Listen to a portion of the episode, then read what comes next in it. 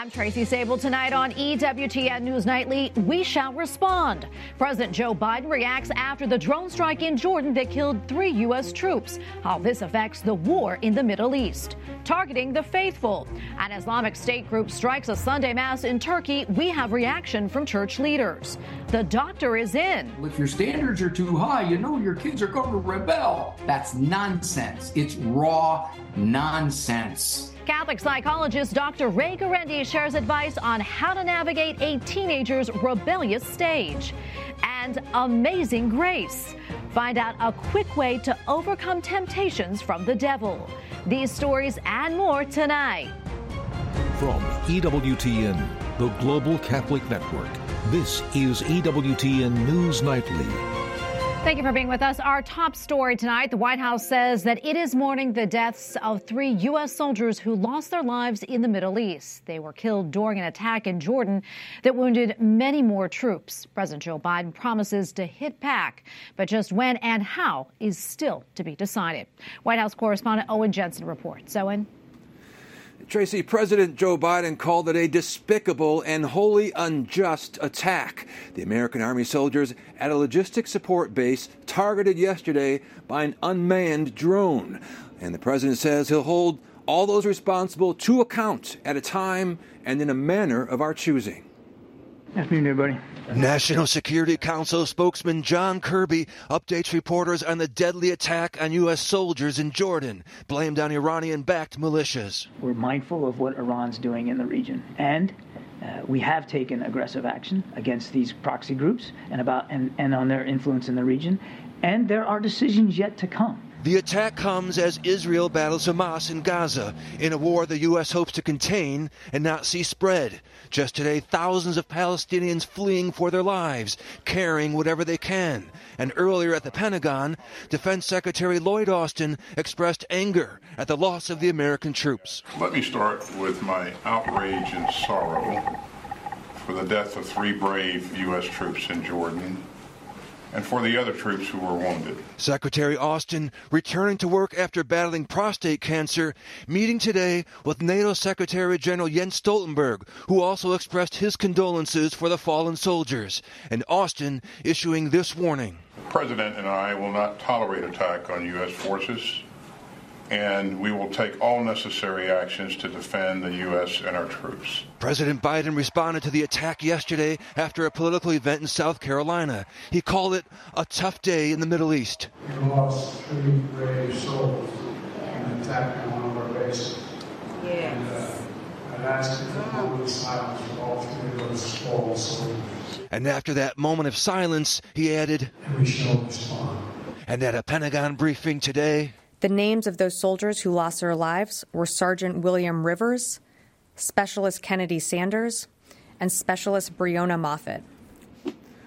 The soldiers, all from Georgia, and Army reservists, and among them 24 year old Specialist Kennedy Sanders, who joined up about five years ago. We're told she was set to come home in June. Her parents said Kennedy, who was always smiling, volunteered to deploy, and she wanted to see the world. At the White House, Owen Jensen, EWTN News Nightly. And they are in our prayers.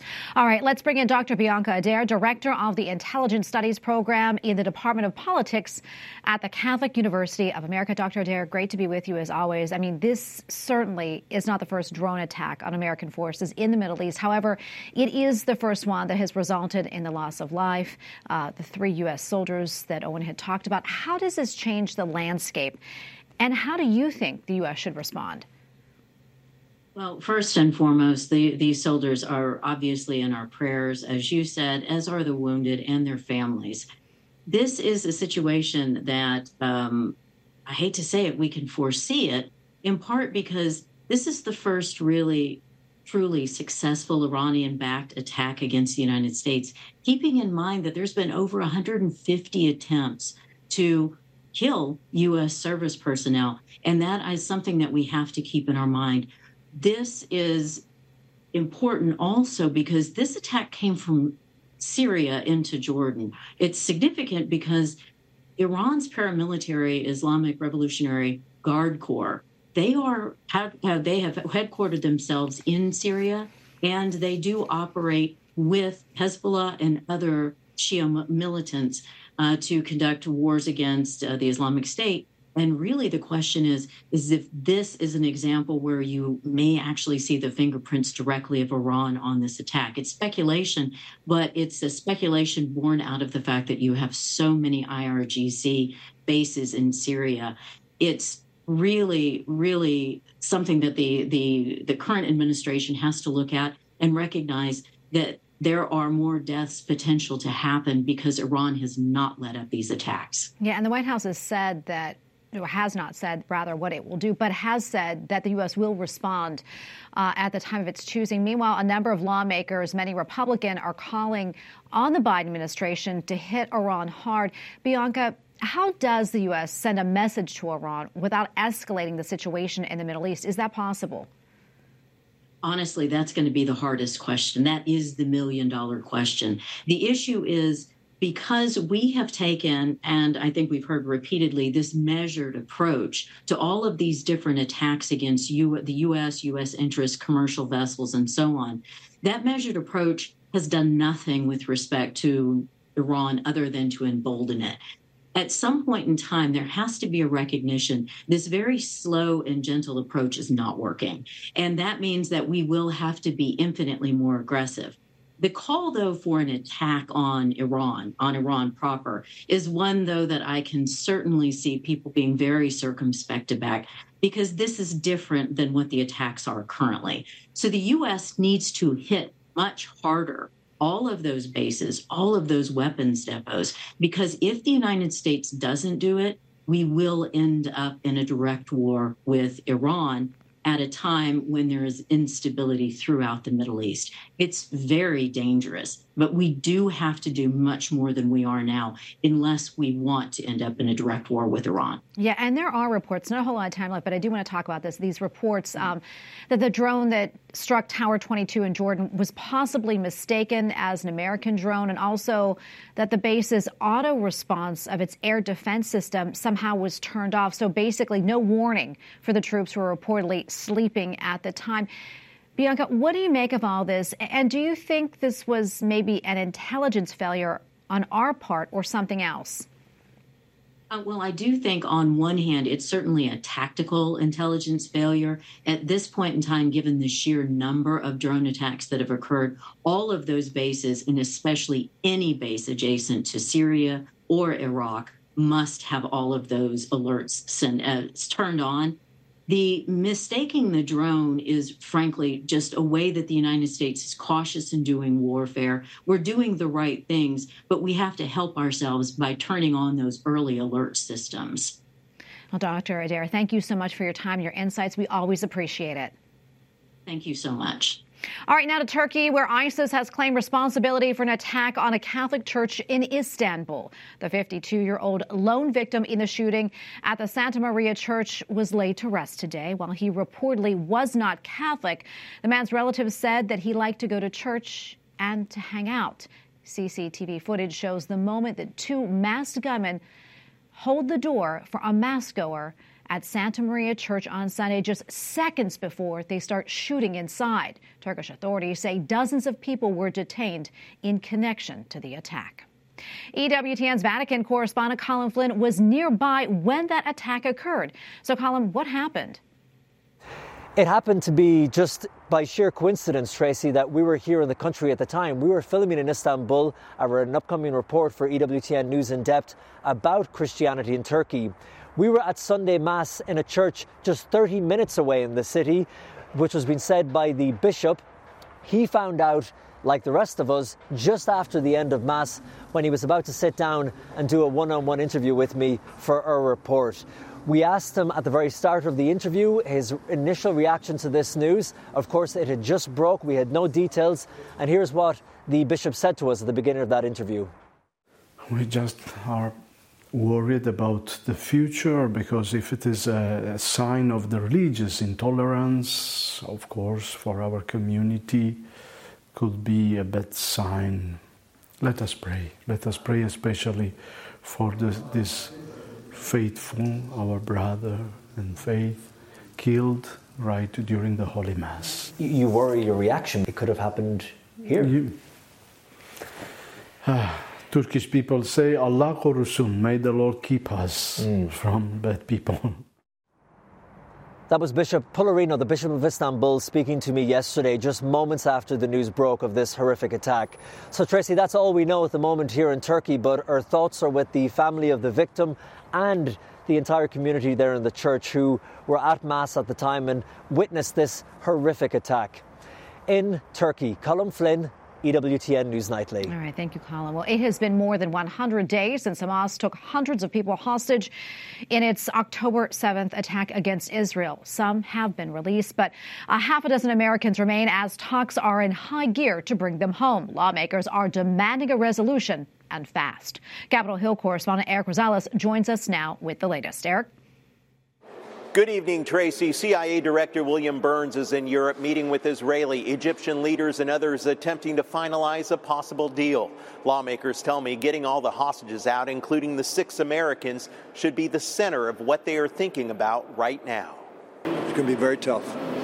I'm very worried. But we need to make every effort possible uh, to get them released. Uh, we owe them that. Senator Joni Ernst, an Iraq War veteran, agrees and tells me American hostages are trying to survive in bad conditions. Held in tunnels without fresh water, without daylight, without food, without medicine. We need them released to their families. Still Every been... second counts. Senator Ernst adds there is no assurance they are still alive. Some tell me a pause in fighting is critical to any hostage deal. What you saw when the when the first hostage deal was done, it was a hostage deal and a pause in hostilities that enabled us to get more humanitarian aid into people who need it. U.S. officials have proposed an initial 30 day temporary ceasefire to allow for the remaining female, elderly, and wounded Israeli soldiers to be freed. Then Israeli soldiers and male hostages, including Americans, would be released, in tandem with an increase in aid to Gaza during a second month long pause. Many lawmakers are skeptical Hamas would honor any agreement. I think the idea that you know, Hamas says, oh, if you end the war, we'll give you back people. There's no excuse. There's no justification for kidnapping children and killing families. You know, they think they're going to barter in a war with these lives. So all of the promises of humanitarian aid, and you're going to, we've not seen any of that. And my concern is those American hostages in particular are being held for a very specific reason. And I just don't think uh, American policy can be that we're going to negotiate with these people who, again, want to wipe Israel off the face of the earth. Lawmakers tell me that they are keeping a close eye on the talks. An Israeli statement said the meeting was productive, but significant gaps still remain. That will be discussed in future meetings. Bottom line, it may take weeks or months to get the remaining hostages home. At the Capitol, Eric Rosales, EWTN News Nightly. And we have a lot more still to come here on EWTN News Nightly, including taking a stand. Religious leaders and freedom advocates from all over the world gather in Washington, D.C. this week for an important event. We have a preview.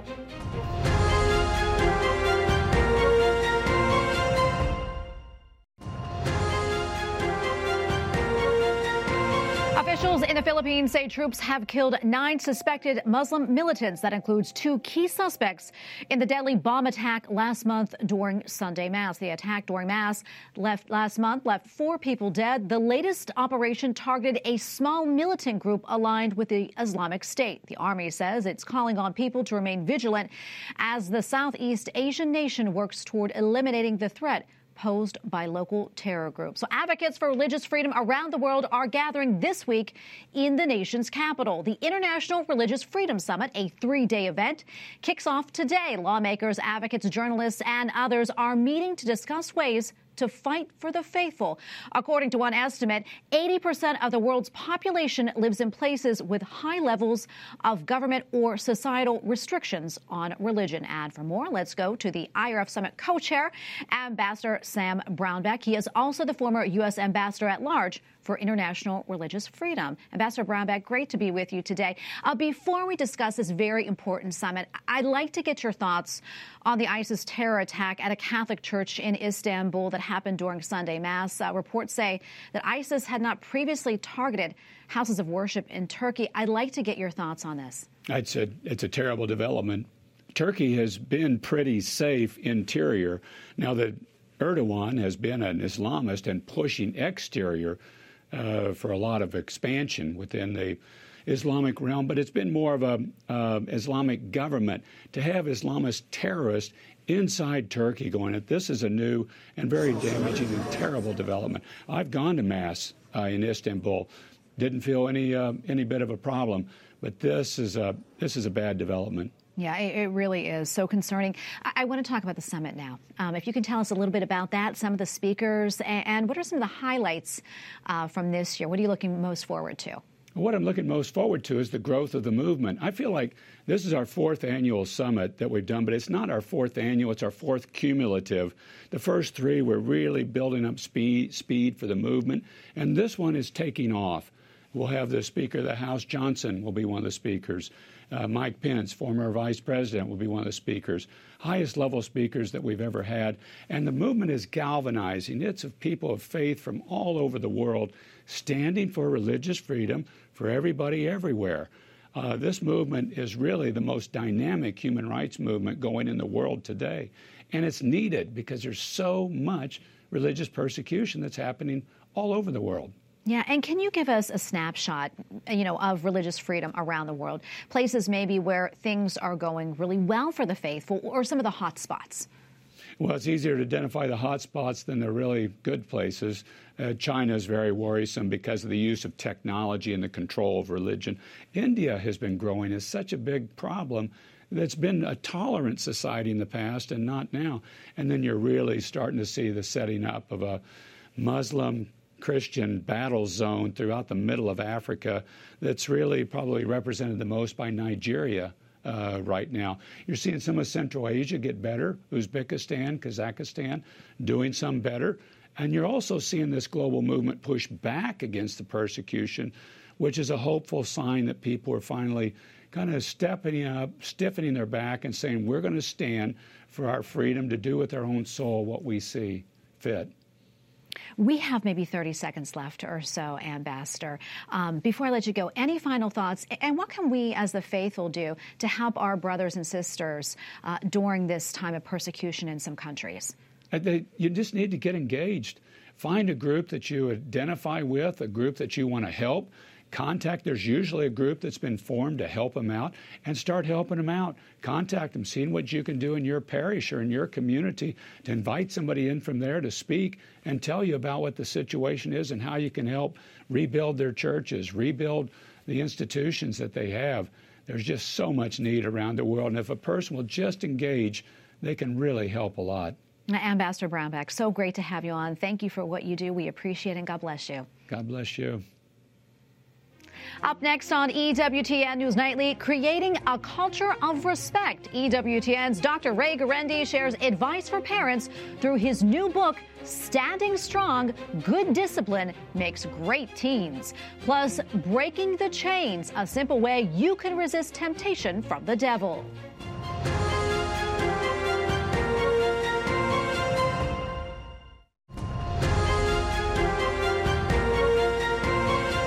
Cancellation of a scholarship program in Illinois may force some Catholic schools to close. The state's Invest in Kids plan made it possible for 5,000 low income families to send their children to Catholic schools. The scholarship was discontinued late last year. Now, two Catholic schools are set to be closed in June. However, there is hope they can be saved by private donors. Well, this is Catholic Schools Week. The U.S. Conference of Catholic Bishops says that there are more than 1,200 Catholic high schools in the United States, and they educate more than 500,000 teens. Catholic education is pivotal during adolescent years, and parenting is also critical and often challenging. And while culture often portray, portrays the teenage years in a dark, difficult manner, recently we spoke with someone who says there is a positive uplifting alternative. And we turn now to Dr. Ray Guarendi, a Catholic psychologist, author, and host of The Doctor Is In on EWTN Radio. His new book, Standing Strong Good Discipline Makes Great Teens, hits the shelves this week. Dr. Ray, thank you so much for coming on. So first off, I have a lot of questions for you, but my first and first one is what inspired you to write this book and what do you think makes it different from other books about parenting teens?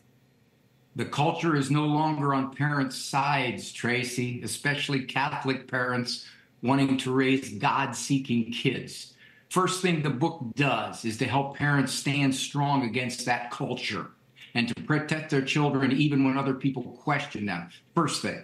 Second thing, number one referral I get by far from parents of teens is discipline related. So I hit hard on all the discipline struggles respect, chore shirking, homework hassles, sibling quibbling, technology, smartphones to help those parents have a lot of calm confidence in their own discipline, Tracy. Yeah, uh, Dr. Ray, you know, I know firsthand, a mother of two teens, it can be hard. It can be really hard. Um, and you talk about good discipline in your book. What do you mean by that? Calm, confident, discipline. Holding high standards, and don't let the experts undercut you, Tracy by saying things like, well, if your standards are too high, you know your kids are going to rebel. That's nonsense. It's raw nonsense. Hold to high standards, enforce them, and then add a whole lot of love all around it. And that's a pretty winning combination. Yeah, I love how you break this down for us. I mean, you're so real about things. Um, social media, as you know, and tech devices, all that stuff is so hard to navigate. Um, why is this such a challenging aspect of parenting? And what's your advice to those of us who are dealing with this issue? So, can you imagine, Tracy, if your 13 year old doesn't have a smartphone, the universe in the palm of their hand, where they can go anywhere, anytime, with anyone? If your kid is 13 and you believe, quite rightly, it's not good to put that in their hands, you're, you're in the bottom 5%. Tracy, you realize the kind of strength it takes to stand against that cultural mm-hmm. flow? So the book tries to give parents that kind of confidence. Yeah, it's hard. I mean, peer pressure is very, very tough. Very tough for those kids. Another thing, you know, I was struck by was your focus on cultivating an attitude of respect and gratitude in teenagers. Um, it seems like a departure from just really creating rules and consequences. Talk to us about that and instilling respect and gratitude in our children. Number one discipline question I get How do I get respect? Not only from my children, but to my children and children to children. So whole, there's a whole chapter on respect. So that's the first thing. Gratitude is very hard to do when you live so pleasurably, you have so many opportunities, and you have so much materially. I always tell parents never give all that you can give materially. Don't do it don't use their peer group as a guide for what they should have when. You're trying to raise a one in a hundred child who seeks God. You're not trying to raise a culturally average child. And because of that, you're going to sometimes parent very differently, and you have to know that you're right. Yeah. Any advice for parents during this time, Dr. Ray? I mean, you know, it can be very hard for us struggling to do the right thing and raise our children to be saints. First thing I would say, Tracy, don't worry about doing the right thing. According to who? The experts? Don't worry about psychologically correct behavior and parenting. Worry first about establishing the morals and values you want to establish in your home with your children. Much of the time, the experts are not going to agree with you. Why? Because you're trying to raise God seeking kids. Most experts don't give advice on the basis of God seeking kids. Well, Dr. Ray, thank you for taking the time. Thank you for this book. You're kind of like the parent's parent. That's how I see you. So we appreciate it, Dr. Ray. Thank you so much and God bless. You're welcome, Tracy. Such great advice from him. Uh, Pope Francis reminds the faithful of the power of temptation, saying that the devil is always seeking to take away our freedom. Perché il diavolo ti toglie la libertà sempre. In his Sunday address at the Vatican, the Holy Father said when we are tempted or feel we are headed in the wrong direction, there is a simple solution. We should invoke the name of Jesus because when we dialogue with the devil, the devil will always win. But Christ has the power to cast out the devil and free us from evil. And we thank you for watching tonight. Remember, you can follow us on social media Facebook, X, and Instagram at EWTN News Nightly. I'm Tracy Sabol. Good night and God bless.